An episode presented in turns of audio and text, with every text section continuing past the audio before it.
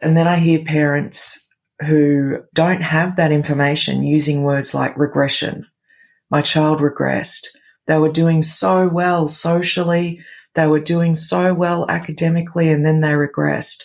And the first thing I think when I hear that is, ah, they burnt out. Welcome to Tilt Parenting, a podcast featuring interviews and conversations aimed at inspiring, informing, and supporting parents raising differently wired kids. I'm your host, Debbie Reber, and welcome to the winter season of 2023. I am so happy to be back in the podcast chair and to be able to share with you the interviews I've been working so hard on over the past few months. And I am really honored to kick off the season with a powerful conversation about autistic burnout with autism and neurodiversity support specialist Kristy Forbes. I know that autistic burnout looks and feels different from the kind of burnout experienced by neurotypical people. And so I wanted to explore this topic with someone who has a deep understanding of and experience with autistic burnout, both as the parent of autistic children and as an autistic person herself.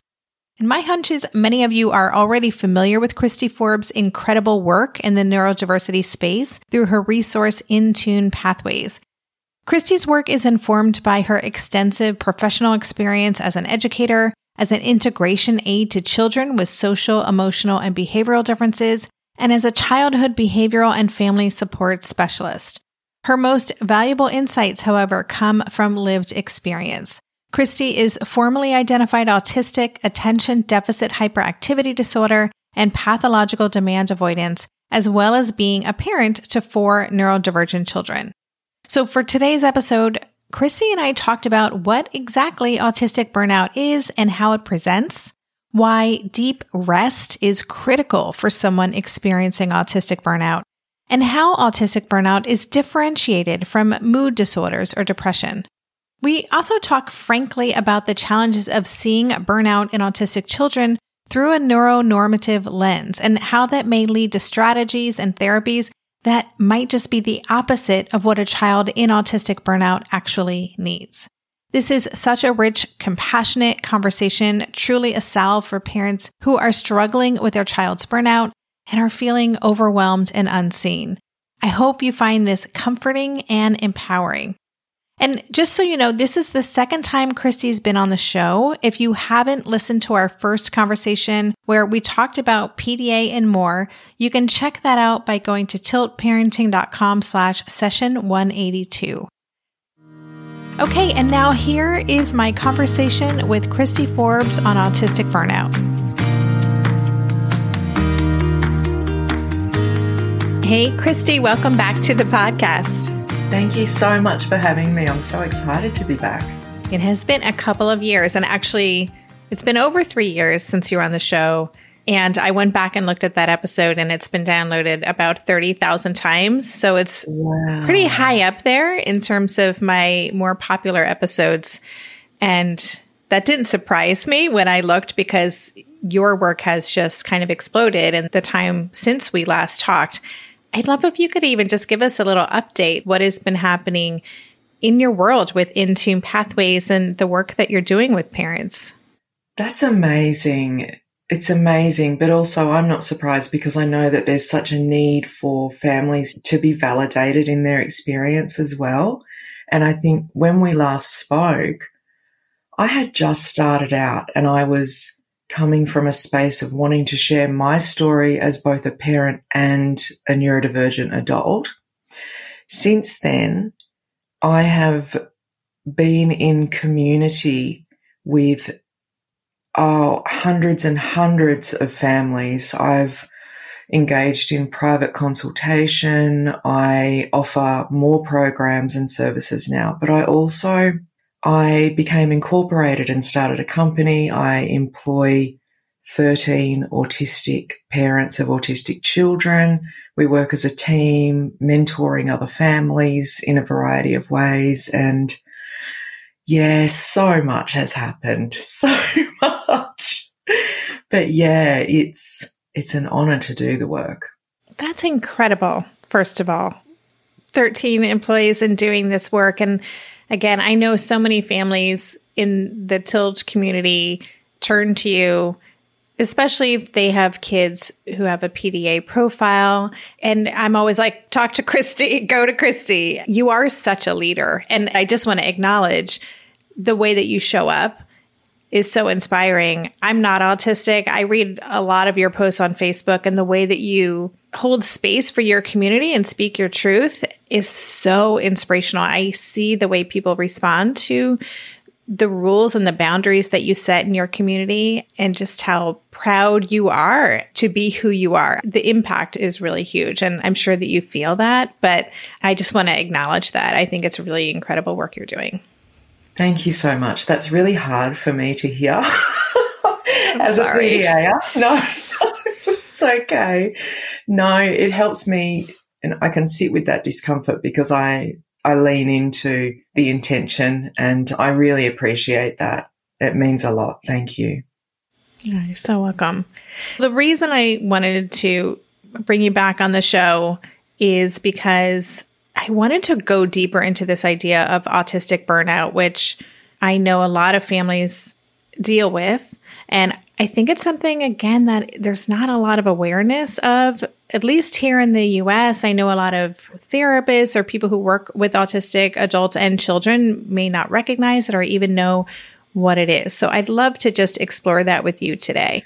Oh, it's so important. It's so important. And I can only imagine there's so many people are burned out generally because of the world we're living in right now. But it's a completely different experience for an autistic person. And I wonder if that would be just a good place to start. I don't know if it's like a definition, but how would you describe what autistic burnout and how it's different from other types of burnout? I was laying in bed last night thinking about this, thinking about how for autistic people there is a cost to everything that we do. There is an emotional, physical, spiritual cost. And that comes along with things that we enjoy as well. And it's so hard because I was reflecting on my own experience of growing up unidentified autistic and how I was so fatigued, especially in my teenage years, so incredibly fatigued consistently. And of course, when that happens for young people, the predominant approach is to encourage us to show up and to overcome and to engage in self care in a neuronormative way. For me, nobody was to blame around that because we didn't know what we knew, what we know now. But Burnout for me, I think people think that it's just being fatigued and tired. It is a complete beginning of shutdown of my sensory channels.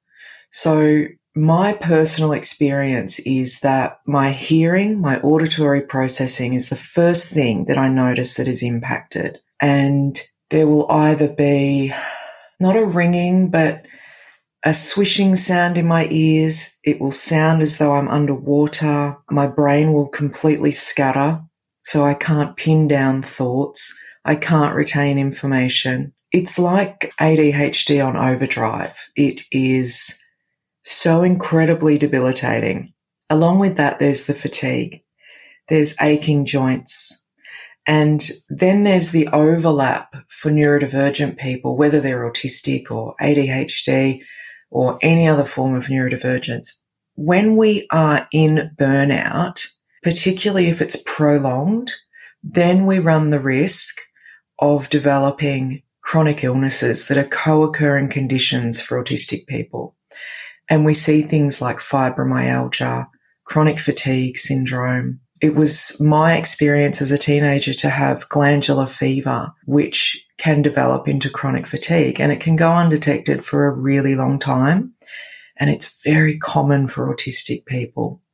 So sometimes what will happen is illnesses will be picked up and we won't realize that along with that is burnout. So we might treat the illness, but still be completely burnt out because the only treatment for burnout is rest, deep rest. So it's quite insidious in the way that it can be overlapping with other things and and misunderstood. But yeah, my experience isn't just fatigue or tiredness, it is complete sensory shutdown. As you were talking about what it might look like, I was wondering we know that so many young people now were reading more and more about depression and anxiety. And so, can it look like that? And we might then, okay, we need to go to the therapist and we need to work on activating your well being by doing more of this. And can you talk about that mental health piece and how that might be misinterpreted? See, this is exactly what I was referring to before. I've had my own children in that situation, particularly going through puberty. So, puberty for autistic people is such an incredibly challenging time with those chemical shifts in our brain and also in adulthood, particularly for autistic women, perimenopause and going through menopause can increase our anxiety and our burnout levels. And so when our young people, and not just teenagers, primary age children as well, what happens is even when we've been identified autistic, there is this neuronormative approach around how to treat burnout because it's so misunderstood. And some of those approaches will be things like you need to be more immersed in community. You need to be around people more. You need to engage with your interests more. You need to do things that connect you to other people more. And if I can be completely honest, that is the last thing someone in burnout needs. Because autistic people require so much downtime and so much rest and so much solitude during those periods that being with others, being engaged in conversation, engaging our cognitive brain to be thinking about tasks and executive functioning and communication. That's the stuff that contributes to burnout because we're so limited in our capacity to engage those parts of our brain. So when we're encouraged to engage those parts of our brain when that's the very thing that puts us into burnout, it's prolonged for years. And then I hear parents who don't have that information using words like regression. My child regressed. They were doing so well socially. They were doing so well academically and then they regressed. And the first thing I think when I hear that is, ah, they burnt out. That is such a reframe, just even to think about the seasons that so many families experience of these regressive cycles, and they can almost become predictable depending on what's happening or what time of year it is and what's happening in school. So, that is a really interesting reframe and makes so much sense. Yeah. And on top of that, we have autistic folks who are sensitive to seasonal changes, which can bring on seasonal depression or anxiety. And then there's the fact that we have this hypersensitive neuroception. So that threat response is more prone to consolidating memories that are negative than positive. So our limbic system is working in cohesion with that memory consolidation of negative experiences. So it gets harder to come out of burnout when our threat response is processing all of these things that have happened that can be potentially traumatic. So when I'm in burnout, I do become depressed because when you are incapacitated, that's depressing.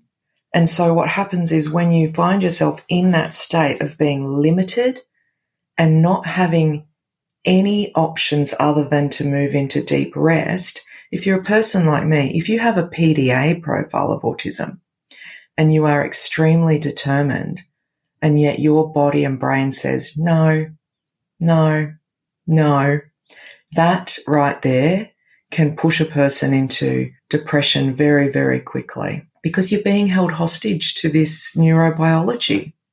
We'll be right back after this quick break. There's so much more to maintaining a healthy gut microbiome than eating a balanced and healthy diet. Travel, certain medications, and of course, something many of us have plenty of in our daily life, stress, are just some of the other factors that can totally throw off our systems. Enter Ritual.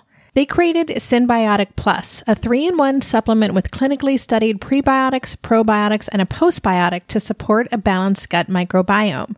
Their supplement includes two of the world's most clinically studied probiotic strains to support the relief of mild and occasional bloating, gas, and diarrhea.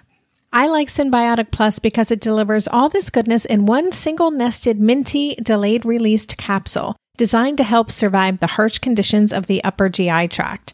And because the capsules don't require refrigeration, I just keep them on my desk so that I get that helpful visual cue every morning. Plus, they're easy to bring with me when I travel. There's no more shame in your gut game. Synbiotic Plus and Ritual are here to celebrate, not hide your insides. Get 25% off your first month for a limited time at ritual.com slash tilt. Start Ritual or add Synbiotic Plus to your subscription today. That's ritual.com slash tilt for 25% off. We just celebrated our two year anniversary of Gotcha Day when we adopted our sweet Haskell, my cat who acts like a dog, plays fetch, and who I'm pretty sure has sensory processing differences. Are you getting a new pet soon? That means you'll need to think about getting the necessities like food, toys, a bed.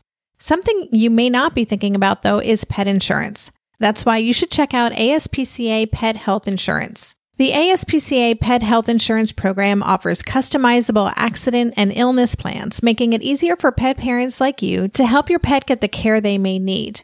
The ASPCA Pet Health Insurance Program has been around for over 18 years, and they've helped more than 600,000 pets during that time.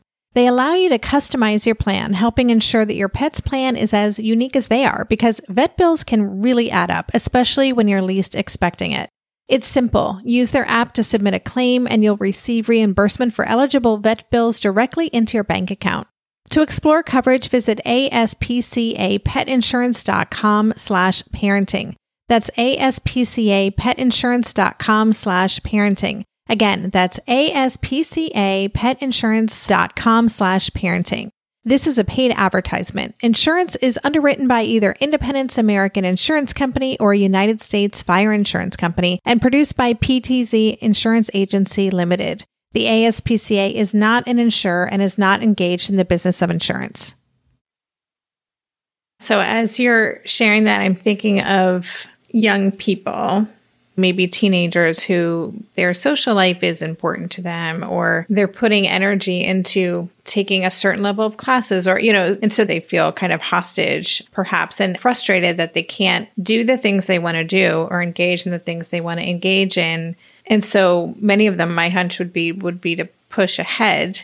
How do we support young people adolescents teenagers or even children to recognize the value of taking that pause and that rest I think it's more about the adults around them and the way that we're informed as a society. This moves into a whole other topic around accessible healthcare for autistic people. Because again, there's that predominant messaging around overcoming and accessing forms of care that may not be appropriate for neurodivergent people. What pushes us further into burnout is the panic and the anxiety around being misunderstood, missing out, not being a part of things when we truly want to. And sometimes our peers won't understand that. And when you're a young person and you're going through that experience, you are more likely to not understand that experience either. So we turn against ourselves and we start self loathing and self rejecting. And it just feeds this process. On top of that, we often sense the desperation in our families who are struggling as well, who want desperately to help us, but are also encouraged and at times pressured, blamed, and shamed around how to push us through.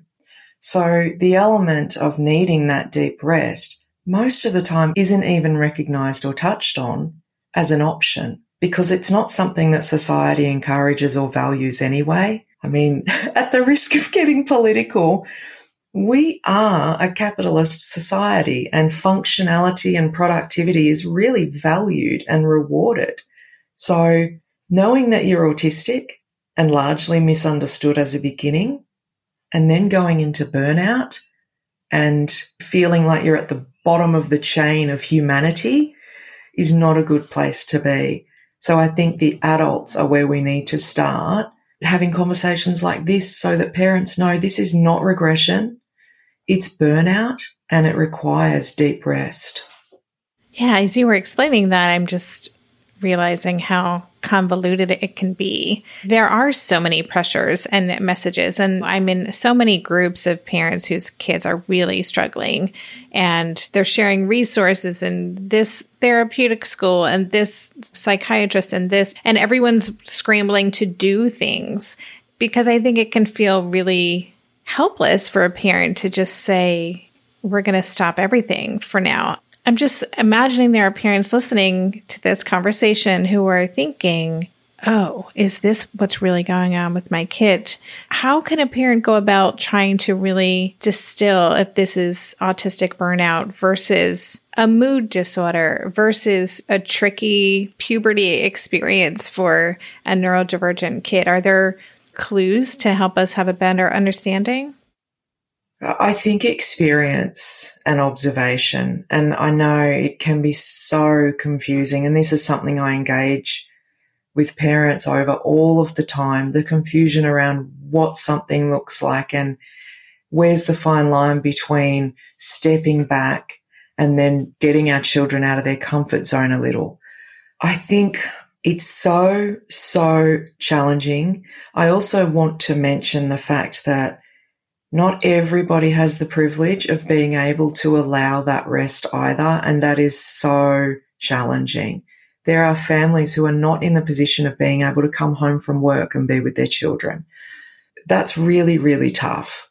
And I think when we offer families support, if we are not offering support to people of all walks of life, then we're not really supporting people because burnout extends to parents as well. When our children are struggling, we're in survival mode as well. And often when our children start to recover, then we hit rock bottom because we've been in survival mode and then we get to start processing and we hit burnout. But I think for me, I always say to parents, let's think about what we've tried so far and what the response was or the outcome. What would happen if we tried those things again? What would you like to try that you haven't already tried? What do you think that might look like? And most of the time, parents will say, I've tried everything. I've tried everything. And my child won't come out of their room. Or my child is asleep all day and awake all night gaming. And this is a really important thing too. A lot of people will think, well, my child's just putting it over me because they're gaming. They're sitting around all day and they're gaming and they're eating and they're not leaving the house and they're not doing chores. That's still burnout. And the gaming factor is really important to take into consideration because that is very grounding for somebody in burnout to be focused on a device because it allows us to feel a sense of control over at least some element of our lives. So many times it can actually be healthy for somebody to be focused on something like that. So I think it's so hard, but trial and error and experience, experience. And so many people will go to professionals and say, look, we've tried this and we've tried that and professionals, and there are wonderful professionals and then there are also, because we're human, right? And we can be limited in our training and what we understand. Many professionals will say to parents, you need to be firmer or, oh no, they're just, no, they're manipulating you. Or, yeah, I know you've tried that before, but we need to try it again. Or they'll focus on, oh, it's not okay for them to be not getting exercise. But if you're powerless over what's happening, you're powerless over what's happening other people's opinions or advice doesn't change burnout. It just doesn't. I always go back to my baseline, and that is intuition and experience. You are the expert on your child. And if this is not your child that you're seeing in front of you, and you can see that they are exhausted or burnt out, then that is what is happening. Yeah. As you were talking, I'm thinking about the fact that nobody wants to feel this way. I think parents get frustrated, right?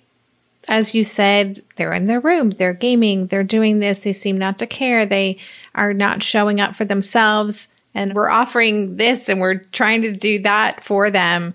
And so, just that reminder that similar to PDA, it's not a won't, it's a can't. And nobody wants to feel this way, including our kids, if this is what they're experiencing. And I also just want to touch upon gaming. I'm so glad that you brought that up because I think that is obviously a trigger for a lot of parents. It sparks fear. My kid's just going to spend the rest of their life downstairs on the Nintendo. But hearing that that is actually part of this rest, or it can be for our kids, can you talk a little bit more about what deep rest might look like for children and young people? To touch back on that element around gaming and using devices, sometimes that's the only way we can remain connected to our peers and that world that we want to be a part of. And I think sometimes we easily overlook the fact that everything we ask of autistic people or autistic children connection with peers, learning, engaging with interests and hobbies, development of self, all of those things we often access on screens. And it allows us processing time. It allows us consideration of social dynamics and learning how to navigate things like that. So when we limit or restrict screens during burnout, we risk isolating our children further. And that's not to blame or shame people either. But I think we really need to take a different approach to understanding the value of technology for young autistic people. And I know, I know I've been that parent that is like, oh my Lord, my child's going to be 64 living in the basement playing World of Warcraft. And a lot of autistic adults make a heck of a lot of money off doing that. I just want to throw that out there. But yeah, deep rest looks different for everybody. But I will say for teens and young people, it can be being immersed in technology, laying in bed. If you have a PDA profile, it's going to require radical acceptance and stepping back and having faith. And the tricky part about that is that it can take months, sometimes years for someone to be immersed in deep rest, depending on how long they've been exposed to whatever has pushed them into burnout. I think rest looks very different for neurodivergent people. It may not be sleeping, but it also may be sleeping. Sometimes our children get into a pattern of sleeping all day and being awake all night. This is because it's safe. So the baseline is safety. Deep rest revolves around what feels safe for the autistic brain. So if we're sleeping all day, that means we're avoiding the demands that come with being around people, places, and things. So being awake all night allows a sense of safety, now, I'm not necessarily saying that it's healthy or that it's what we want or that it's ideal, but it is what it is. And going back to the PDA profile, if we put any kind of pressure around that, we prolong that state of being for our children. If we go into their room and say, I wonder if you might hop up and come for a walk today. That's pressure. There's such a sensitive reception or perception of demands in burnout. And that's for all autistic people.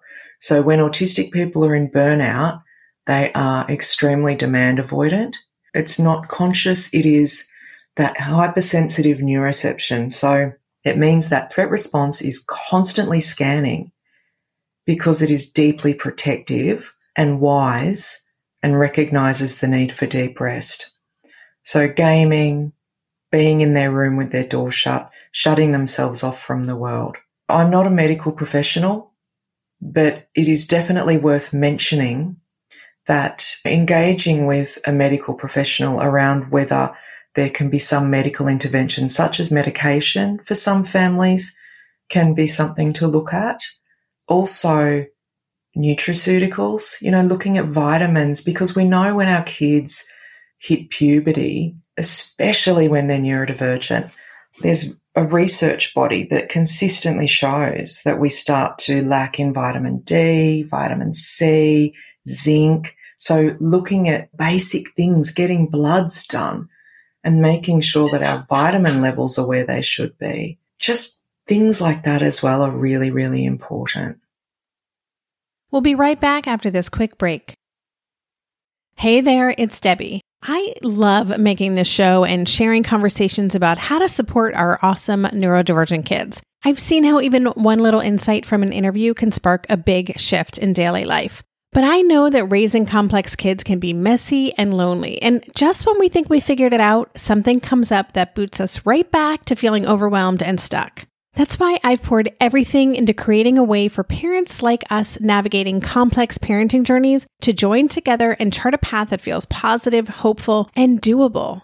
It's the brand new Differently Wired Club experience. In the club, you'll get personal support from me and other seasoned parent coaches, six live calls every month where you can connect and get your personal questions answered, the opportunity to learn directly from authors and experts like I have on this show, monthly themes for getting specific and tactical, an exclusive private podcast feed, and the best, most generous community of parents. Seriously, these folks show up for themselves and each other, and that right there is really everything because it's a daily reminder that we're not alone. Our kids aren't broken, and we have totally got this.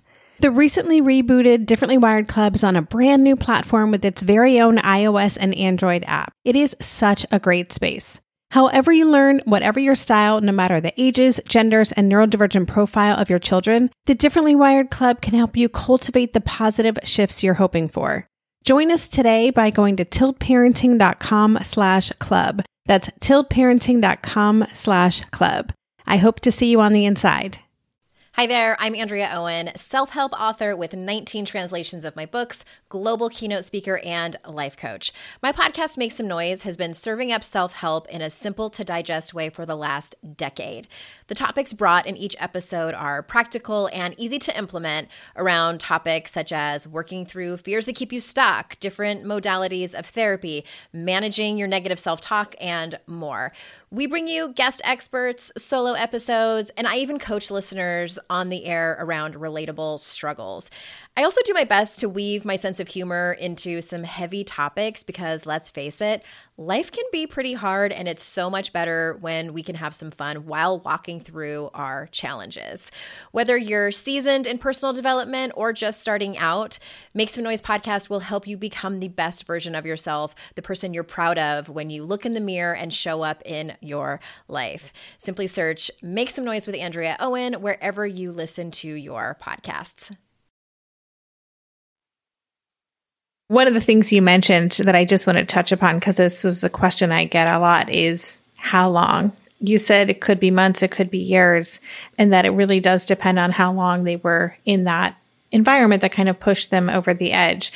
So, knowing that if our child is in autistic burnout, we want to reduce demands and we really want to give them the space and support to rest in the way that they need to how do we know when they're coming out of it? How do we know when an invitation to go for a walk or to join us for this show or whatever is appropriate? What does coming out of burnout look like? Seeing that spark that we recognize, small steps at a time. So, in my own family, you know, having a teen who spent three years in their room on their device, that was one of the most challenging things I've ever gone through as a parent. For me, it was about completely backing off, and that was hard because it flies in the face of all the information and books and media and advice that you're going to get from professionals.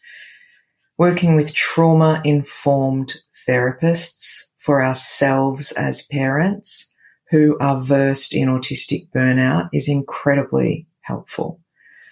Even better if they're autistic themselves. I had no idea how long it was going to take, but I knew it had been a long time already.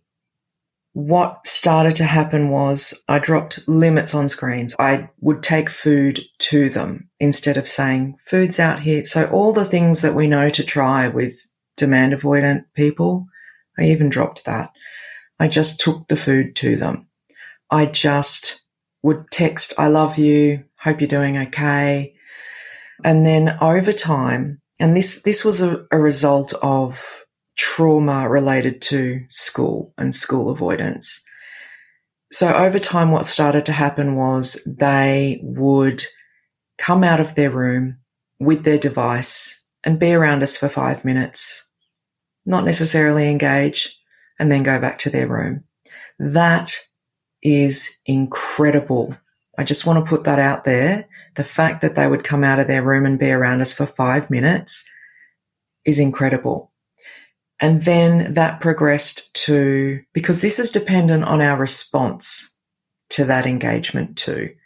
So we would not make a big deal out of it. We wouldn't be like, oh, you're out of your cave. Because I did start out by doing that.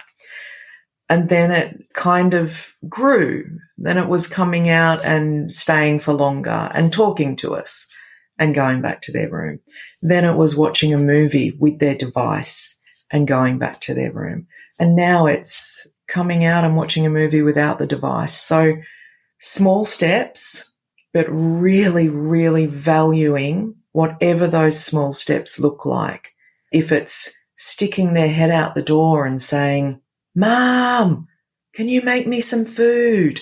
Conventionally, people would say, Oh, that's, gosh, you're enabling them. What about their independence? But they, when a child is in burnout, they're unwell. So we move into the carer role. And if they're yelling out, Mom, can you get me some food? They're eating and they're engaging. So paying attention to all of the things and our response to that being very low key. Yep, no problem. And very low demand. So not fussing too much around, what would you like me to make? Should I make you some pancakes? Because we get really excited so what we hear is for every month that a young person was exposed to whatever may have put them into burnout, it could be a year of recovery.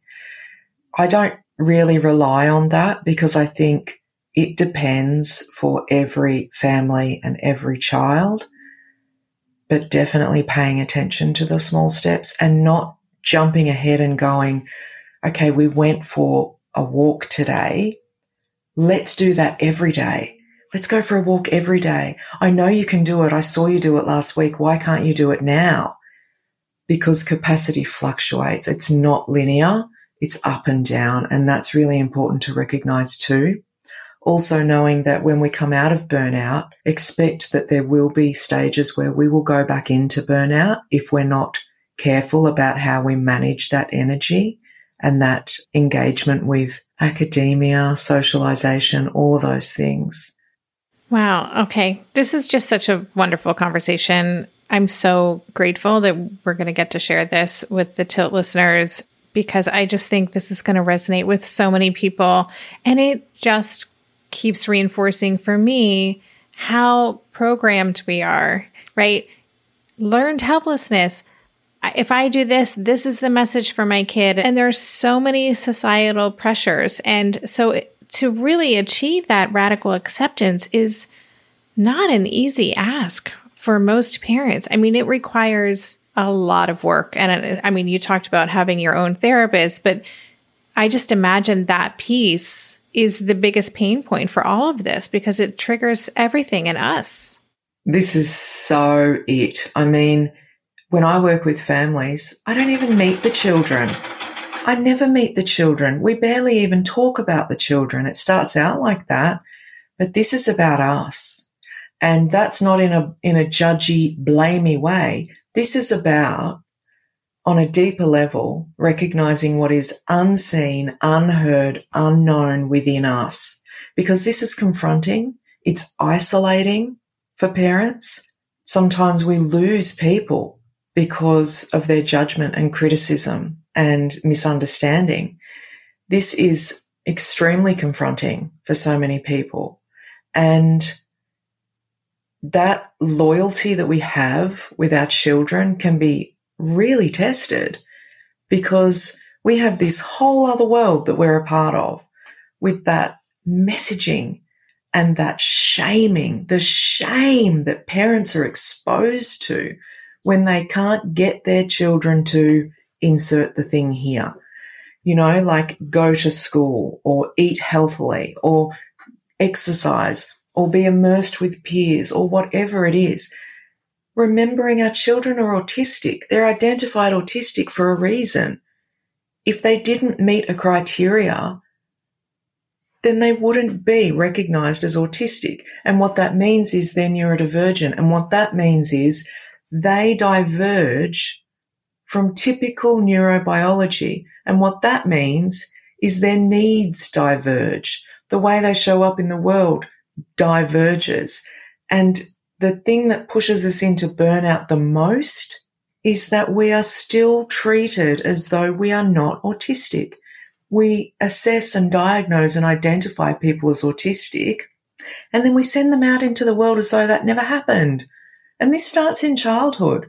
We pop them back into a classroom, and our approaches are always about okay, let's implement these supports or accommodations until they behave like they're not autistic or until they are completely independent. And that's a whole other topic too. The, the idea of independence in our children, wanting them to be independent so early on in life and being shamed when they are not. These are different people. Autistic people need a completely different lifestyle. And those families who go through the trauma of being impacted by society's judgments and criticisms because they have to do this deep work around unpacking, unraveling, facing that conditioning that we have. I see so many of them come out the other side and thrive in these incredible ways and then go on to mentor families that are new to the process. And those families, they're in crisis. They're at rock bottom. They've done everything they know to do and they've been everywhere that they can think to go to ask for help. And it's the families that have been there before that offer the most value.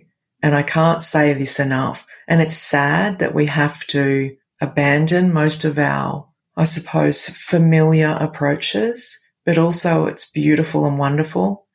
This is another point too. The idea of self care can isolate people. Community is what these families need. They need community with people who will welcome them with open arms and tell them this is so hard and you are doing so well. Just the value of another person saying, I know, I know, I know, because these families don't get that. Yeah, there's something you said that just really struck me. Of course, I'm taking so many notes, but just that reminder that I think so many parents get the diagnosis for their kids. They're on board, right, in this neurodiversity affirming approach to parenthood, but there's still a part of them, for many of them, who are like, and I have a relationship with this kid and we can progress in this way. Like, I think it's just kind of a continual, it's not letting go of it, it's a continual acceptance. I guess it's moving back to that radical acceptance, but it, it isn't a switch. It isn't an easy journey, but just that reminder that our kids, if they have this diagnosis, that's who they are. And we need to keep that in mind at all times. Yes. I, you know, it struck me yesterday. I forget because I'm so immersed in autistic culture and identity in a way that is affirming and allows people to thrive and show up in the world in radically accepting and beautiful ways. And yesterday I did an interview with a clinical psychologist who specializes in youth and mental health. And I was interviewed for a school channel that they have. And I was asked by the cameraman off camera, he said, Do you mind if I ask you a question? This is really fascinating. And he said, How do I know if it's just the way I am and just who I am, or if I'm autistic? And I said, I don't think there's a difference. I mean, I'm just who I am and the way I am and I'm autistic because we're still looking at the disorder narrative, right? We're still looking at, I use identity first language because I am autistic. I am an autistic being. I'm not a person with autism because I'm not a typical person with a side of autism that can be treated or cured or hidden away.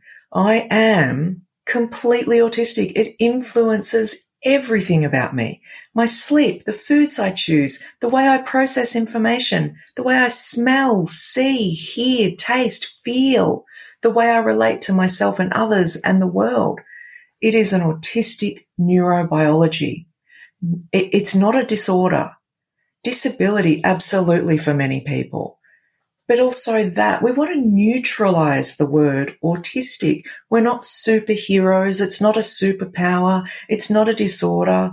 It's just a different way of being. And what does create the disorder are the expectations for us to be anything other than autistic. Imagine if these families started out this journey immersed in autistic culture. The outcomes would be completely different there would be this radical understanding that, oh, I don't have an orange here, I have an apple.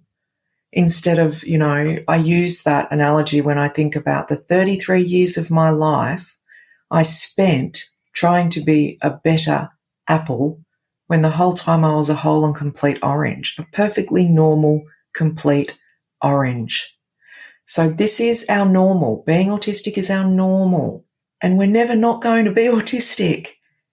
That causes burnout. That masking causes burnout above anything else.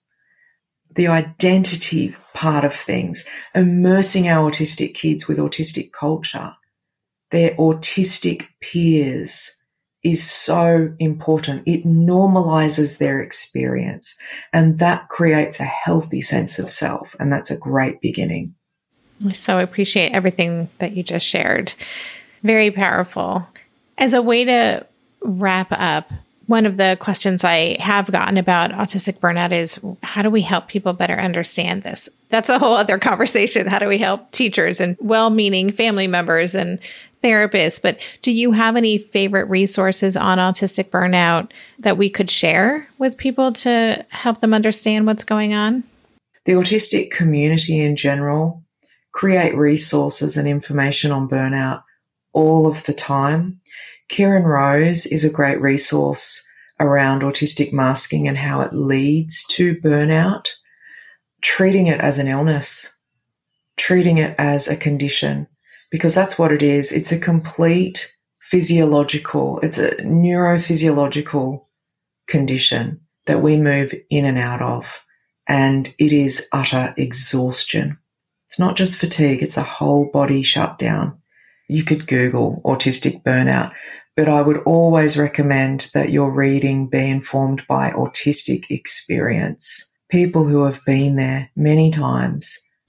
Thank you for that. Would you share with us where people can connect with you and about the ways in which listeners could work with you and be a part of your community? Yeah, so you can find me at www.kristyforbes.com.au. I run some core programs, six week programs for families raising autistic children. There's one for families raising children with a PDA profile. And I have a new program I just rolled out called Critical Care and Recovery. And that's for children in burnout. It's for families whose children are in burnout. It's also a six week program with a coaching component as an optional feature. We also have a private closed membership for families who are raising autistic children. It's a beautiful, it's one of those spaces I talk about where families have gone through it all that, and we have mentors in there who are all autistic, raising autistic children. So my passion is supporting families to better understand the autistic experience. But when I say supporting families, I mean affording that compassion and empathy to parents. So we offer safe, gentle spaces that don't get caught up in terminology and shame and blame. We want a soft place for families to land. That's wonderful. And such wonderful resources. And I'm really excited to hear about the newer six week critical care program. And listeners, of course, I will have links to all of these resources on the show notes page, as well as you guys, if you haven't listened to my first interview with Kristy, we talked a lot about PDA in that one.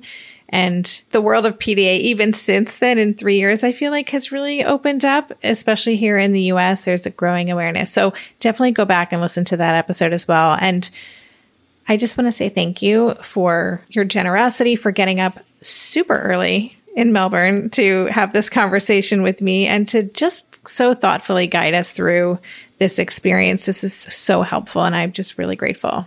Thank you for. I'm always just so grateful and want to acknowledge and recognize the fact that you are seeking out autistic experience. And that means so much to the autistic community to be heard amongst other communities, which, you know, we are the same community, really. So thank you so much for inviting me to be back on again. You've been listening to the Tilt Parenting Podcast. To go deeper into this episode, visit the extensive show notes page. For every episode, there's a dedicated page on my website with links to all the resources mentioned, a full transcript, and a podcast player with key takeaways marked so you can easily go back and re-listen to the sections you're most interested in. Just go to tiltparenting.com slash podcast and select this episode. The Tilt Parenting Podcast is hosted by me, Debbie Reber, author of the book Differently Wired and the founder of Tilt Parenting. This episode was edited by Andrea Curtis Amasquita, and show notes were put together by myself, Andrea, and Lindsay McFadden. If you get a lot out of this podcast and want to help cover the cost of its production, please consider joining my Patreon campaign. On Patreon, you can sign up to make a small monthly contribution, as little as $2 a month, and it's super easy to sign up. Just go to patreon.com slash tiltparenting to learn more, or click on the Patreon link on any show notes page. To follow Tilt Parenting on social media, go to at Tilt Parenting on Instagram and Twitter and on Facebook. Lastly, please help this podcast stay visible and easily found by the listeners who need it by subscribing and leaving a rating or a review on Apple Podcasts or wherever you listen to podcasts. Thank you so much. And that's all for this week. Stay safe, stay well, and take good care. And for more information about this podcast or any of the resources that Tilt offers, visit tiltparenting.com.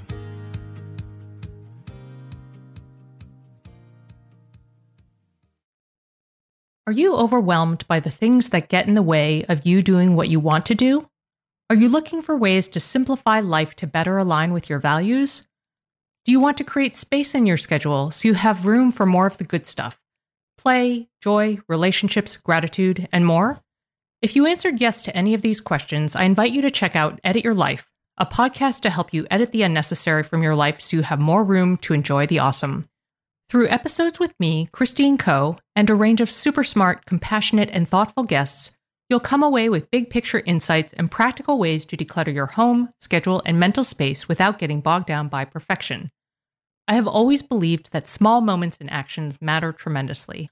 My goal is to help you find agency and space in your life through doable baby steps that will leave you feeling accomplished instead of overwhelmed. Check out Edit Your Life wherever you enjoy your podcasts.